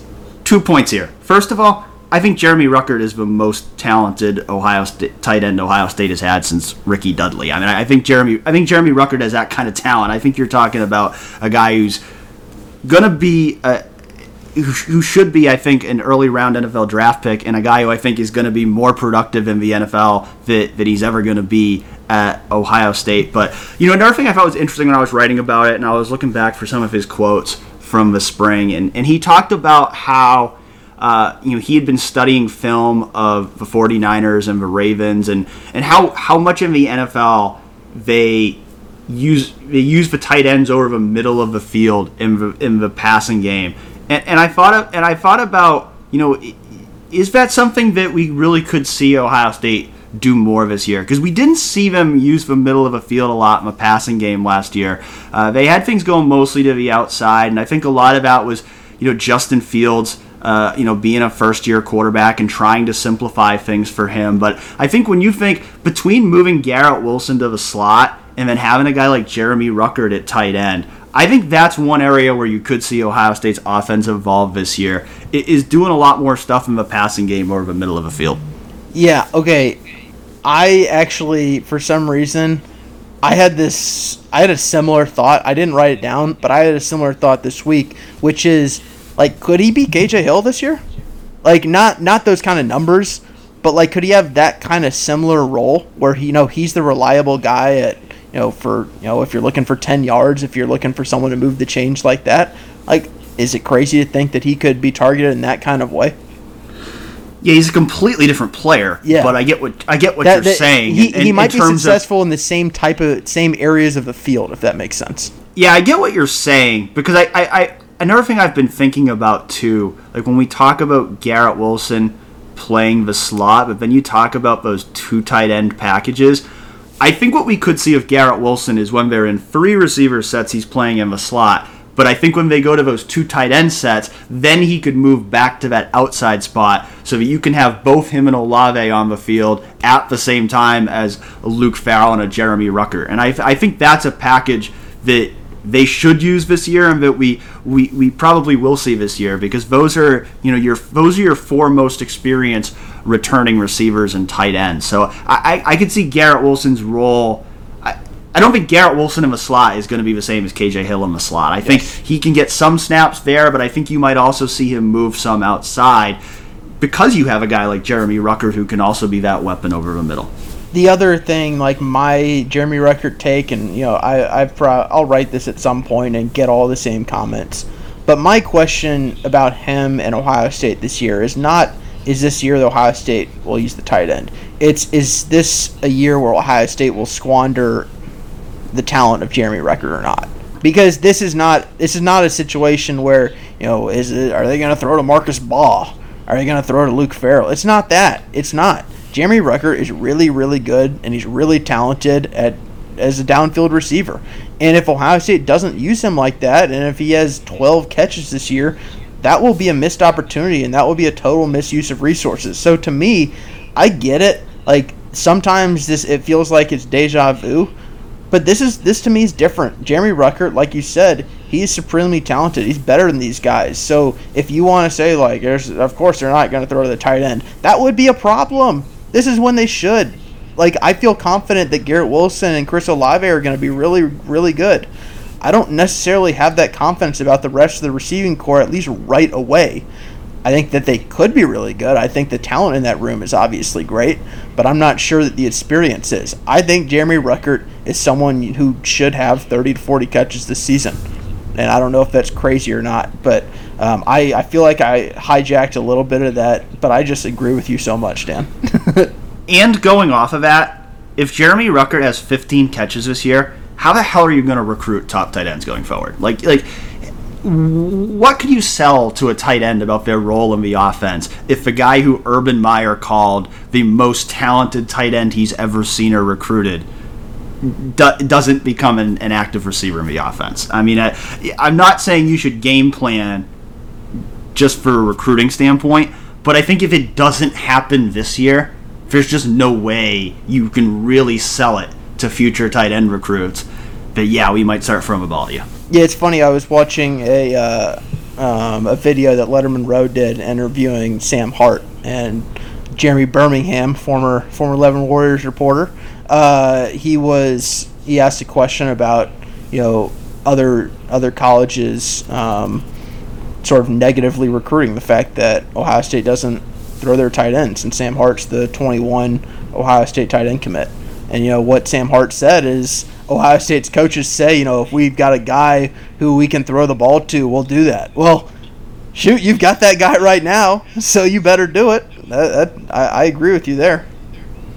Yeah, no, yeah. I mean, uh, to me, to me, Ruckert is more talented than any of other tight ends have had in recent history, and he's he's also more talented than the guys they've got behind him and coming in. So this is the year to do it. All right, my my third and final thing that I've thought about over the past week is, you know, this is more so when I was thinking about today's show and and whatnot, and we've maybe hit on a little bit. But I think my concern about the defense generally is not about its talent. I think this defense is every bit as talented as last year's defense. I just wonder if they're going to have players play like first round picks this year. And the way I see that is, you know, maybe Zach Harrison is a first round pick, a top 10 pick in the 2022 NFL draft. But is he going to play like a superstar or just even, you know, a star this fall? I don't really necessarily know that I'm 100% confident on that. Like, will Tyreke Smith be a star? I don't know. Will Taron Vincent be a star this year? There are a lot of questions there. Like, will Pete Werner be a star? Obviously, I'm optimistic there, but you certainly can't lock it in. It, he was very, very good last year. I wouldn't call him a game changing star. I think Shaun Wade is maybe the closest guy you, you've got to that right now. And, and if he can be a Jeff Okudah, that's awesome for Ohio State. But outside of him, like can Sevyn Banks or Cam Brown be a star? I think they have the talent to do that. I don't know if they're going to be stars in 2020. And I, I have that same question with Josh Proctor at safety. I think when I go through all that, I don't know. I, I do wonder if Ohio State has enough just total game changers on defense um, because this isn't this isn't the Ohio State where we say like do they have enough game changers to beat Wisconsin. This is the Ohio State where we ask does this defense have enough stars to beat Clemson and Alabama in the college football playoff? Like that's what we have to think about right now and if we're not doing that, we're doing a disservice to Ohio State. And my question right now is I really don't know. I've got a major question mark there. And that's why when I look at the 2018 class in totality, there's a lot to like about, you know, you've got to imagine two or three of these guys can really step up and be really good this season. But until I see it, I've got that. That's one of my biggest hesitations on the entire team is not knowing whether Ohio State's defense will really have enough true game changers. Yeah, I mean, I want to. I want to certainly preface this by saying I don't. I. I certainly think Ohio State's defense in 2020 is going to be better than its defense in 2018, but I. I I do think that there's a good amount of guys who could be on a trajectory where we saw last year that some guys who were just, you know, who weren't great in 2018 ended up being great in 2019. Oh, this is such a got, good take, Dan. I can't even believe I didn't think of this.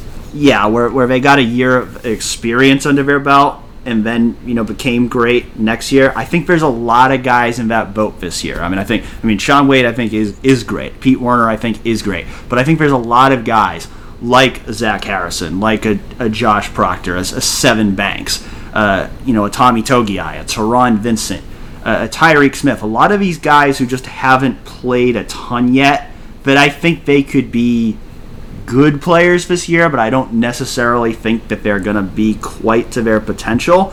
And I think if they all come back, you know, I think you know, you know, you never know who might you know blow up and be an NFL prospect. But if if they all come back, you know, assuming that you know, other than a Shaun Wade, who, I mean, I think we all expect him to go after this yeah. year, but other than him, if all the guys who are eligible to come back come back, then I think the 2021 defense has the potential to be really, really good because all these guys are going to come back with more experience. But I, I do think the inexperience of a lot of those guys going into this year is a reason for concern. Yeah, and maybe I mean I think the the best version of that is you look back to the 2014 team, which obviously ended the year with a national championship. That when the season started, I, they obviously lost to to Virginia Tech, and they grew as the year went along, and then they were really good. Um, they they were obviously thriving at the end of the season. That was a lot of t- highly rated recruits who were um, in their first big roles, and they came back the next year. And, and, and when you look back at the talent on that 15 team, it's crazy when you go down the line and just see all those guys.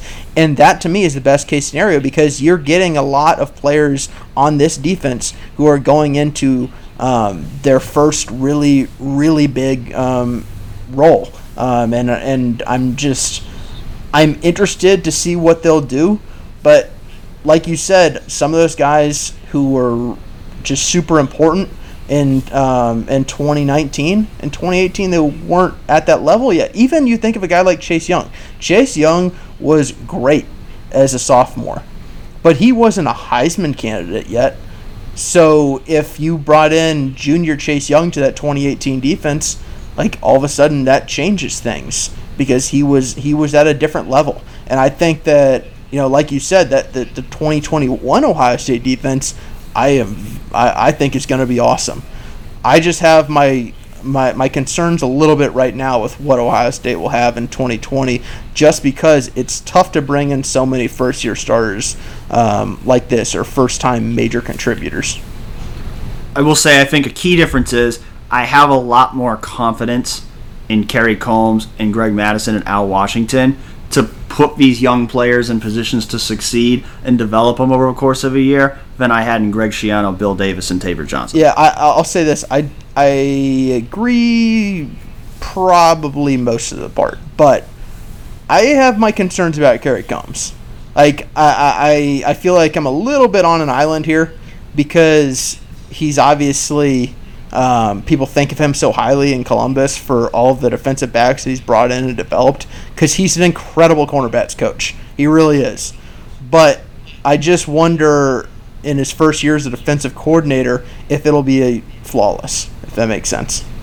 Yeah, no, I think that's fair. I think he's he's unproven in that role, much like uh, many of his defensive players are going to be improving in that role. So I do. I, I think there's going to be growing pains for the defense defense this year, and you know I think when when we all the national championship hype that Ohio State gets, I think offensively they absolutely have the team to be a national champion.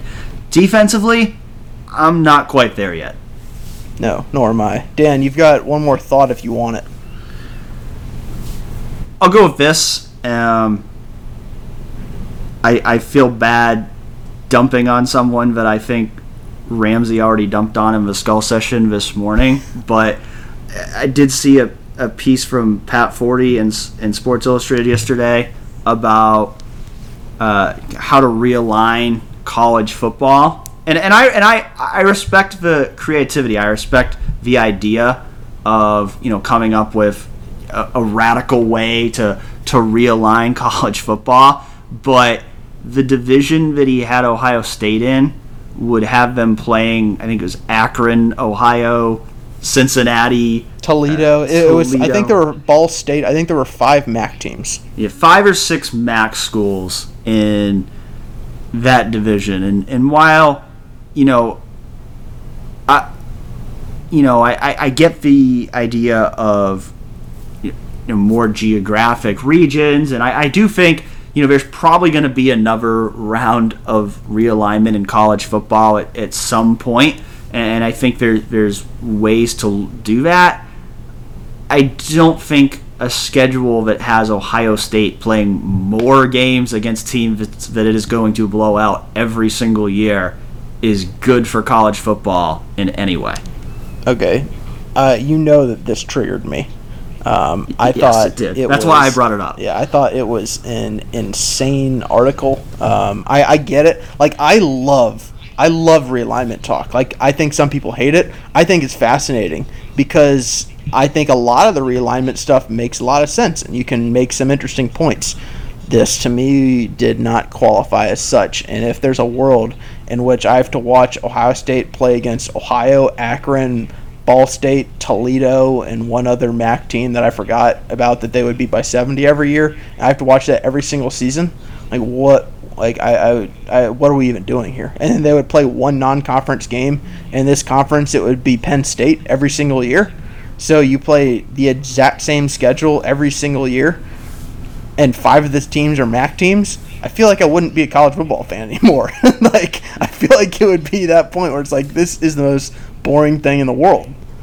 I don't know. No, I that don't is know. not exciting at all. Yeah. And I think in in terms of college football, in any potential realignment, the goal should be to create more games that people want to see, more games that you know. Because I, I, I mean, I already think the way things are right now, the reality is Ohio State plays a lot of boring games. Ohio State plays a lot of games against teams that just don't have a chance to beat it. And so, to me, any future realignment in college football, I want to see Ohio State playing more good teams. I want to see Clemson play more good teams. Alabama play more good teams. I, I think any future realignment in college football, eh, that's what you should be going for. And I also think you're kidding yourself if you don't think that's the way it would go because this thing's all about money at the end of the day.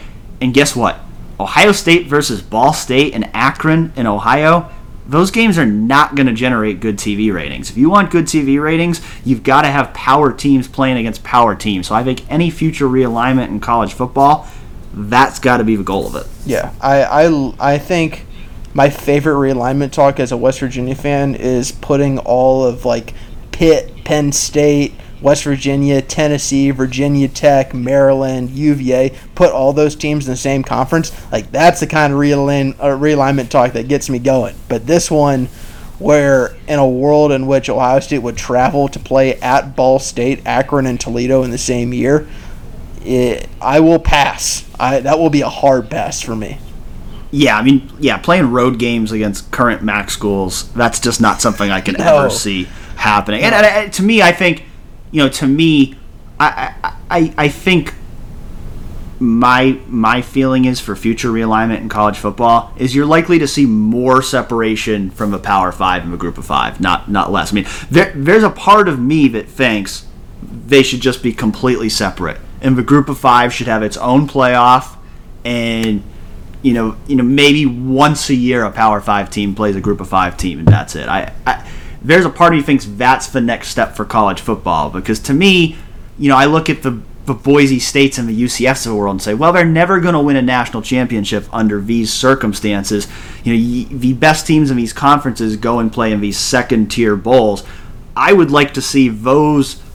I would like to see those teams have their own championship structure, play for their own thing, and really separate the Power Fives, and you can force Notre Dame into a conference if that's what has to happen here. But really separate the haves and the have-nots because the parity between the, the best teams in college football and the worst teams, it's only getting bigger. And putting Ball State in the same conference as Ohio State is not going to change that. All right, you want to not get triggered anymore and take some questions? Yeah, no, I, I like this segment though, Colin. This is a good. I feel like this. I feel yeah. like this got some good good discussion yeah, we're, going. We're, we're bringing this back. I'm liking it. This is this is fun. It's fun. I'll have some fun with your questions here as well. Uh, first question. This is a fun one. John Glore, 8287, asked, Which college football coach and basketball coach do you find the most overrated and underrated? I'm gonna let you take the basketball ones because I, I don't. I, I no. Let me say this right off the bat. I don't really. I actually didn't see this until like just right about now. I don't have good answers for this for basketball. I have takes on football there's not anyone. Uh, I, I, might just I might skip and come back next week to the basketball so I can actually think about it. Yeah. So let's just focus on football then. You say you have takes. So who who would be your guy for most overrated for football? Well, let me just start actually with most underrated because okay. um, it's the guy who I may be. I don't know if I feel strongest about, but it's the guy who I think. I think people just roll their eyes when they see him, and I've rolled my eyes when I've seen him before and I think some coach in the industry don't necessarily love him. That's PJ Fleck. Because I think as much as people roll their eyes at him, if I was Michigan right now, I'd fire Jim Harbaugh and hire PJ Fleck. Yeah, I mean, PJ Fleck was one of the guys I was considering because I, I, I, like PJ Fleck too, and I, I do. I, I think – you, there are. There's a lot of guys who kind of discredit him because his style is different. But look at what he a, did at Minnesota a little bit of last year. Sometimes, yeah. Yeah, I mean he, he he took Minnesota to a top ten ranking in 11 wins last year. That's hard to do at Minnesota. It is, and I think that I, I just I think I think a lot of people want him to fail because he's just a little bit of a weirdo, and sometimes I think people think that he's being disingenuous but he's right now got Minnesota on a crazy upward trajectory that no one ever saw coming. Um, and I think he's going to parlay that into a big job, and I think he'll have earned it, even though people will roll his eyes until he does something, you know, great at a at a big time, um, at a big time school, which to me is is not Minnesota, even though you know, I think that he's got them in a great spot right now. I think that he'll probably make one more jump up the up the coaching ladder in the next couple of years. I can absolutely vote see Ohio State fans hating PJ Fleck if he's the future coach of Michigan. Oh my God, Dan! I mean, he is so perfect for that. He's he's it is true. Like he's very hateable as a coach because people like I, I think it's reasonable to view him as as you know somewhat a little bit disingenuous sometimes because if I were to act like he was, it would be fake. But you know, he pulls it off. So shout out to him. I'll say that I think I have a better answer for overrated than underrated because um, I was actually thinking of PJ Fleck too. But uh, I'll, I'll, say Mario Cristobal at Oregon because they went they went 12 and two last year. Uh, one of the best teams in the country. Uh, they've been recruiting really well too, and I feel like nobody ever brings that name up.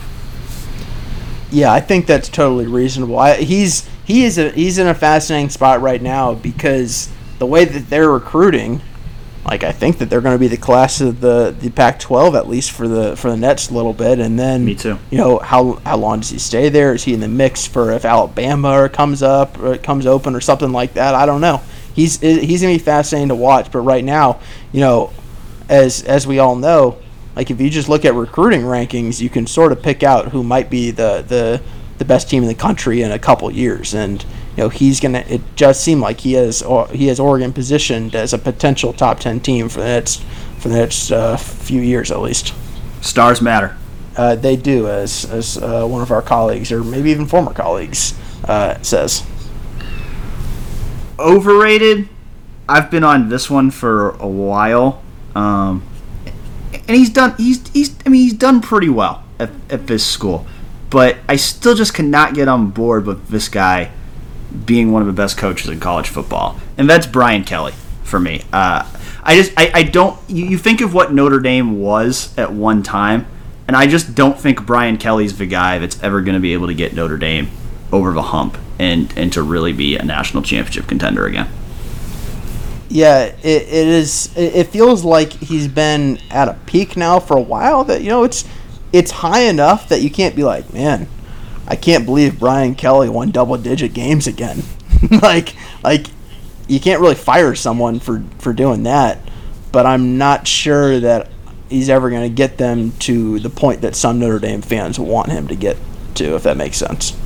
Yeah, no, that's that's just that's just that's that's my opinion on on that one. Uh, what what do you think, Colin? I agree with that. I, I, you know, in all honesty, like I was trying to think of coaches who I just think are totally overrated, and I don't have um, guys who I really think that of right now who who just come to mind as I can't believe that. I guess maybe you're gonna you're gonna laugh when I say this. But like, am I allowed to say Dana Holgorsen? You're allowed to. I mean, I, I don't know. Like, is is he someone who's like actually like highly regarded right now? Like, Cause... he's the kind of guy who Houston brought in to go win double digit games every single season. Like they they fired. Um, gosh, I forget who was was it Major Applewhite ahead yep. of him? Yep. Yeah, they fired him because he wouldn't win double digit games every year. Like I've got to say, Dana Holgorsen is not going to do that at Houston. He's not a very good recruiter. His defenses have never been good, and his offense a lot of times, you know, yes, he's innovative, but you know, he's not exactly someone who I'd say I ever felt at West Virginia was just consistently producing offenses that I felt were just super efficient. Like I thought that they were generally good, but as a as a as a head coach, I think that there are some people who think, or at least thought, I don't know if think is correct anymore, but thought that he was going to come into Houston and really turn this into a team that wins 10, 11, 12 games a year, maybe even competes for a playoff spot. I just, I've never seen it. I, I really haven't. And, and yes, caveat being, I'm a West Virginia fan. But I would also say that means I've seen a lot of him. And I'm just not, I'm not buying that he can be the coach that is going to reach the expectations that Houston wants.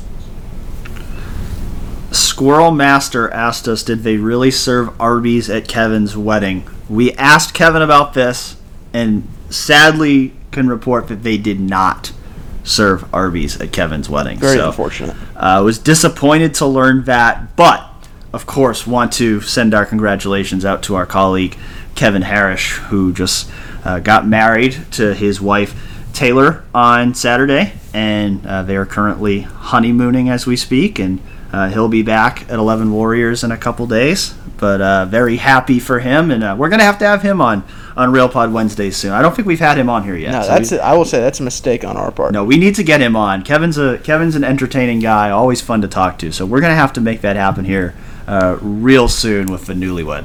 Yeah, we'll we'll let's- maybe if there's a there's a very serious episode, we'll bring him on because he's really he's typically someone you uh, you think about when you're thinking about you know really serious topics. Yes, yes. Um, Lil Trouty asks, which non-Buckeye team should Coach Doug's go to next? This Dan, is have all you- you, because Yeah. I do not care at all. coach Doug's is a fake head coach who, who uh, is all of a sudden become a phenomenon, really.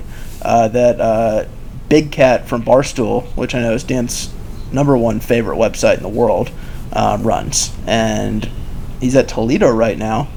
And I'll make my prediction that he goes to uh, Wisconsin because I know that's where Big Cat went. And I know We- that Dan is really going to have a really in-depth answer to this one. So go We, ahead. Dan. no, we need to is make it extremely clear that Colin was being sarcastic. Barstool is not my number one favorite sports site, and we're just gonna leave it at that. Yeah, we will. Um, Daniel asks your percentage guess. And he gives us three options. Um, so I guess uh, he wants us to pick. Uh, we we play the schedule as is, including all non-conference games. Uh, there are only conference games played, or there's no football at all. And he wants us to give a percentage for each of those. Dan, I don't know if you've written something down or if you've thought about it, but do you have percentages? Yeah, I'll be honest. I hadn't seen that question, so I, I, I don't have percentages. I, I will say though, like if I was setting the odds on what's most likely, I would lean right now towards only conference games. I, I think that would be my highest percentage. Would be only conference games because there seems to be a good amount of buzz about that, and I, I, I think. I think one of the biggest challenges of this whole situation that we're in right now is going to be the lack of uniformity uh, Yes. around the country. And I think that if you do conference games, then you can at least set uniform policies in place for the Big Ten that all schools have to adhere to uh, in terms of you know going on the road, in terms of hosting teams, and I think that can potentially create a a better environment than if you're playing non-conference games against schools that might not have the same standards. So I lean toward you know conference games only. I mean, I, I don't know. I'll say forty percent because I'm, I'm not going to say more than that because I I'm not confident enough to say like I'm I'm more confident enough it's going to happen. But I'd probably say like forty percent. Um, you know, play the schedule as is. Like I think that's a, a lower percentage. Um, I don't rule out the possibility of some non-conference games, but not as is. I just don't know that I can see the Oregon game happening. I, that's that's the one to me that I've always thought is the most likely to get axed here. I, I think I'd put a higher percentage on uh, the Bowling Green and Buffalo games happening than I would the Oregon game. Uh, but I, there's still a chance. I mean, I you know I don't know. I'd probably put it at. I don't know. I don't have good percentages, but I'd put a different percentage on like some non-conference games versus like the entire schedule as is. Like maybe I'd put it at you know 20 or 25% that there will be some non-conference games and then put it at like 15% that it will be played completely as is. And then you know no football at all. I don't know, I'm probably at like 20 to 25% on that. Uh, I really hope that's not the case, but I definitely cannot rule it out. Um, so I'm probably somewhere in the 20 to 25 percent range there of there just not being a football season this fall. I also think it's hard right now because, like you said, like what if a certain conference team can't play, or what if you know you can maybe pl- schedule games against maybe MAC teams, but you have to cancel the Oregon game just because it makes more sense to travel within the state or within the region. Like maybe that's something that could happen. So I think it's hard right now to break it down into three categories. I guess if I were to do that right now, if these were the only three options, I might go like 50% only conference games, and that's purely because to me that makes most sense. Like I, it, it really does. Um, it makes more sense to do that than to send teams all around the country to, to play games. And I don't know. The the problem with this is I just lean I change my mind all the time because we all get new information all the time. Like that's the hard thing about this. Like this is pure, you're you're hearing two people just guess. and, and and it's really guesses that could change with new information that we get tomorrow or later today. I don't know. But I'll go like 30% the entire season gets played as is and 20% the whole thing gets canceled. And I like I said, really don't know. I think this is one of the hardest um, things to, to figure out right now um, that really I've ever had to figure out in, in this job because nobody knows. And that's the thing is everybody's working off of, you know, ever changing information. And I, I just think that's so hard to make any predictions um, for down the road, even though Ohio State and the Big Ten and, and all college football teams are going to have to make some, some, some decisions here in the, in at least the near future. Yeah, I mean, I think there's more options on the table here than just like ABC. Like, I think there's a lot of different things that can happen. I will, I will say though, it, I, I think the percentage chance of just a full season being played without any hitches or any drama is extremely low. I mean, to be honest, I mean, I, I, I, I hope that that drama does not mean like stopping the season, but I, I, I do think that there's going to be variables that get thrown in here over the course of a season. And I think, you know, what we think might happen in September, that might get adjusted as the season plays out just based on the way things that are happening. But, you know, if it's yes football versus no football, uh, you know, I am well over 50% on yes football. Uh, how much football, how exactly the schedule is going to look, uh, that one's still really hard. Zemi07 asks a question, says, I found out the NASCAR broke the color line 14 years before the SEC did. Fred Patterson played at Ohio State in 1891. Why doesn't this hurt Southern recruiting more than it should? And Zemio7, I will speak for the both of us and say that we are just woefully underqualified to answer this question.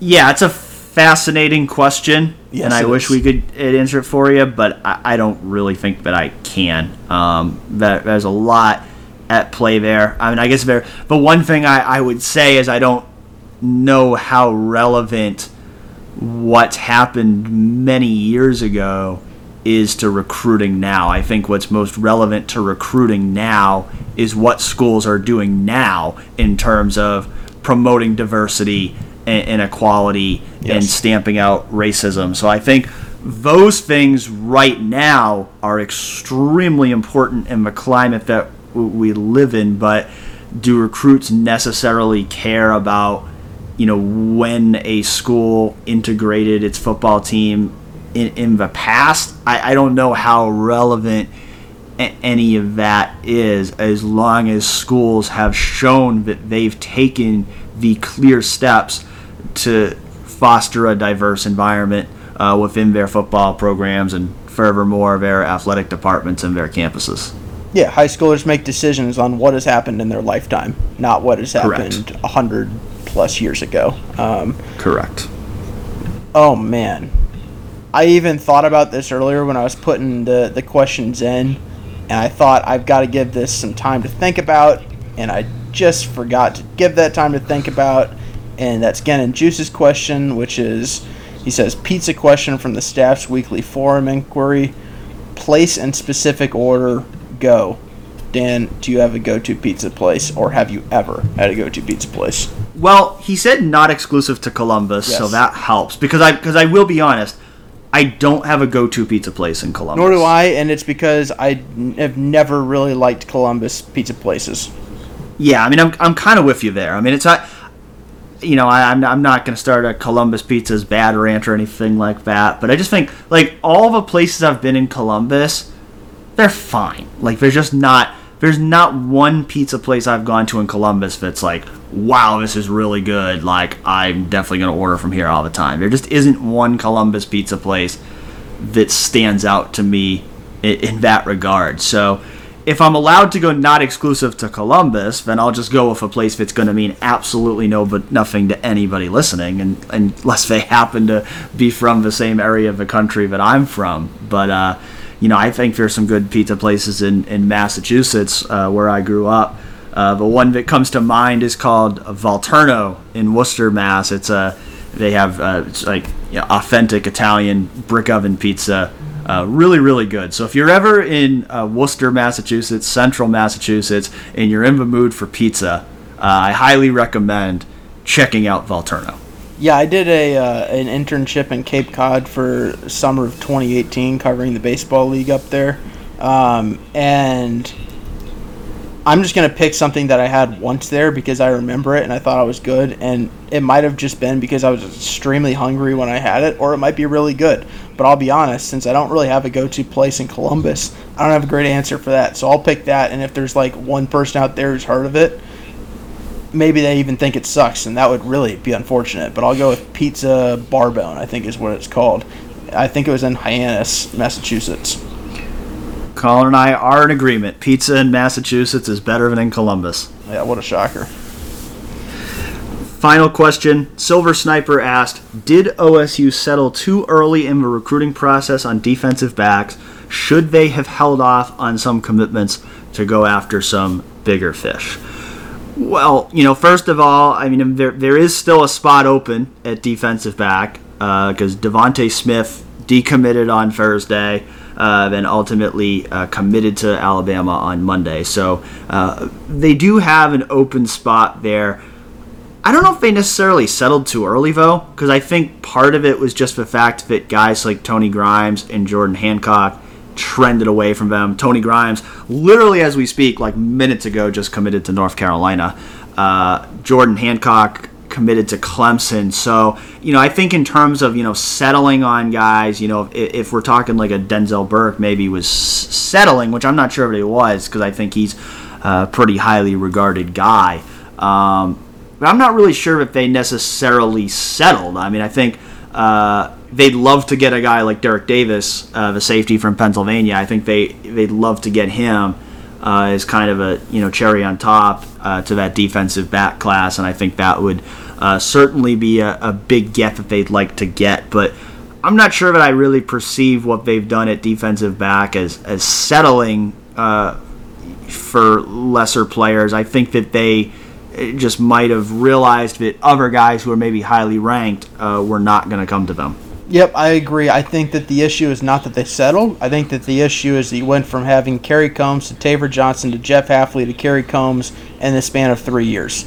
And when you have that much turnover on the coaching staff, it's hard to go after and land the Shaun Wade's and Jeff Okudahs and those five star guys. And I think if if if Kerry Coombs ended up with J.K. Johnson and Jordan Hancock at cornerback, that would be an astounding first season, first cycle as uh, Ohio State's, um, I guess, defensive coordinator, but we can still call him at least the de facto defensive backs coach. I think that would be astounding, and it seems like that's what they're going for. You just can't say that they settled for these guys too early because they could have got the five stars later because I just don't know that that's the case when you have this kind of turnover um, on the coaching staff. And and I also think like um, I think what they have right now it's it's it's a solid group. I, I, I get that you know I've said before maybe they're missing that five star cornerback. They're missing the Jeff Okudah. I, I think Ohio I think Ohio State, especially among its underclassmen, they could use that kind of guy. Then no doubt about it,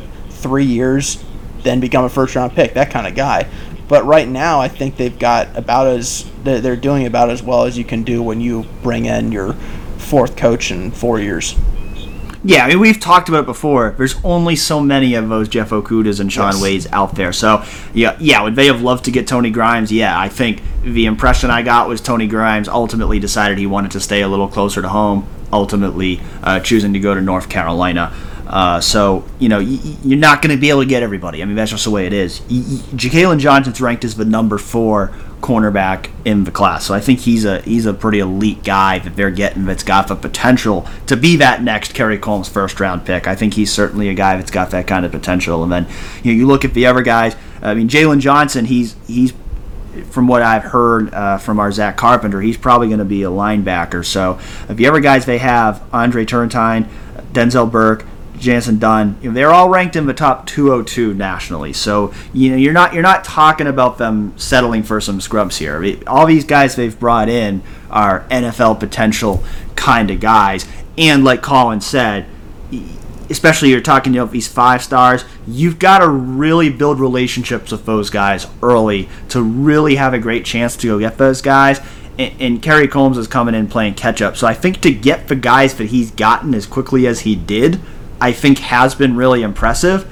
And and now it's really about looking ahead to you know like I said I think Derek Davis is the one guy I think really at defensive back that they're really still Jordan pursuing Hancock. hard maybe yeah if they can flip Jordan Hancock that I think those would be the two guys uh, that they're really pushing for at this point. But then you look ahead to that 2022 class you've really got to be working to build those relationships now that you have this you know all the way from the beginning have the chance to build those relationships if you're Kerry Coombs uh, I think that's where that's where you really would like to see them go out and land that five star guy land one of those uh, really elite defensive backs uh, when you've had the time to build those kind of relationships. Yeah, uh, with Kerry Coombs, like I have my um, concerns, I guess I would call them about you know him at defensive coordinator living up to um, what Jeff Hafley did last year. But as a recruiter, I have no concerns about him. He's going to bring in tremendous talent, and I think that that's why I look at Jordan Hancock this year. And if he can flip him from Clemson, you bring him and J.K. Johnson along with the rest of the defensive backs. Um, and, and obviously, Derek Davis would be a great get as well. I just think that right now he's, he's doing about as well as he could. Um, and I don't look at what he has right now as he, you know, accepted commitments too early. Well, that'll do it for this week's show. Hope you guys enjoyed the conversation. Hope you enjoyed the uh, new segment. Uh, give us your feedback. Let us know uh, what you thought about us uh, talking about our, our free things that we were thinking about. And uh, we hope you guys uh, all enjoy your uh, 4th of July, long weekend for some of you out there. So hope you all enjoy that. And we'll talk to you again next week.